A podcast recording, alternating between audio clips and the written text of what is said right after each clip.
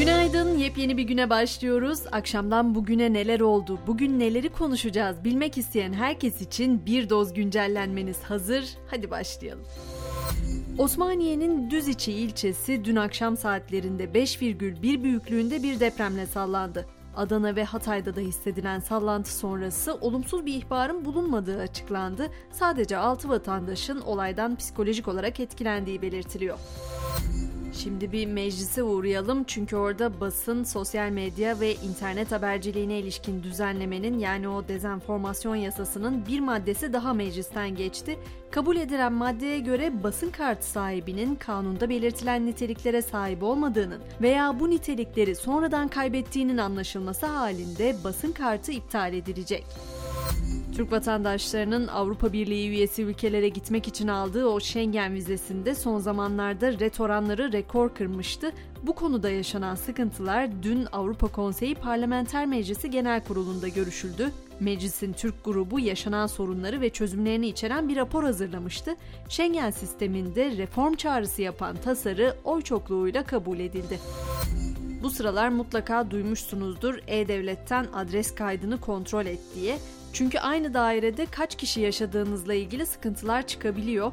Tüm İstanbul Muhtar Dernekleri Federasyon Başkanı Selami Aykut da adres kayıtlarındaki sıkıntıların arttığını dile getirdi. Bir de uyarısı vardı. Herkes E-Devleti'ne girsin, yarın çok geç olabilir ifadelerini kullandı.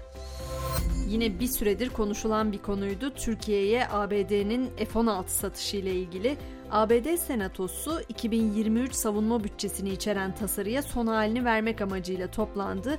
O toplantıdan 2023 Ulusal Savunma Yetkilendirme Yasa tasarısının Senato versiyonundan Türkiye'ye F-16 satışını koşullara bağlayan eklemelerin ikisi de çıkarıldı. Tabi Rusya-Ukrayna geriliminden söz etmeden olmaz. Rusya-Ukrayna savaşını görüşmek üzere toplanan G7 zirvesinden de ortak bir açıklama var. Kiev'e finansal, insani, askeri, diplomatik ve yasal desteğin süreceği vurgulandı. Sivil halka yönelik saldırıların da savaş suçu olduğunun üzerinde duruldu. Hemen biraz ekonomiden de söz edelim. IMF Dünya Ekonomik Görünüm raporunun Ekim sayısında küresel ekonomide çalkantılı zorlukların yaşandığını vurguladı.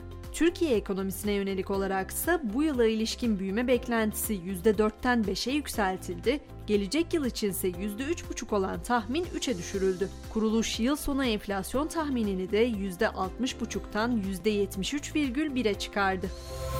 Biliyorsunuz Avrupa'nın gündeminde de uzun süredir enerji krizi var ve gün geçmiyor ki yeni bir önlem gelmesin. Bu kez Belçika hükümeti enerji fiyatlarındaki artış nedeniyle yüksek kar eden enerji şirketlerinden 3,1 milyar euro kriz vergisi toplama kararı aldı.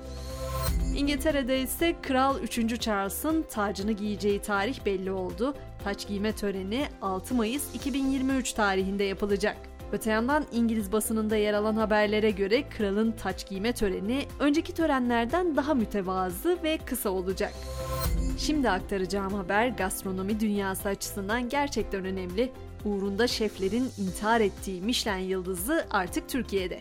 İstanbul'daki ilk Michelin Guide seçimi yapıldı. Toplam 53 restoran İstanbul'u dünya mutfak haritasına yerleştirdi. 4 restoran 1 yıldız alırken Bomonti'de hizmet veren Fatih Tutak, Michelin Guide tarafından 2 yıldızla ödüllendirilen ilk Türk restoranı oldu.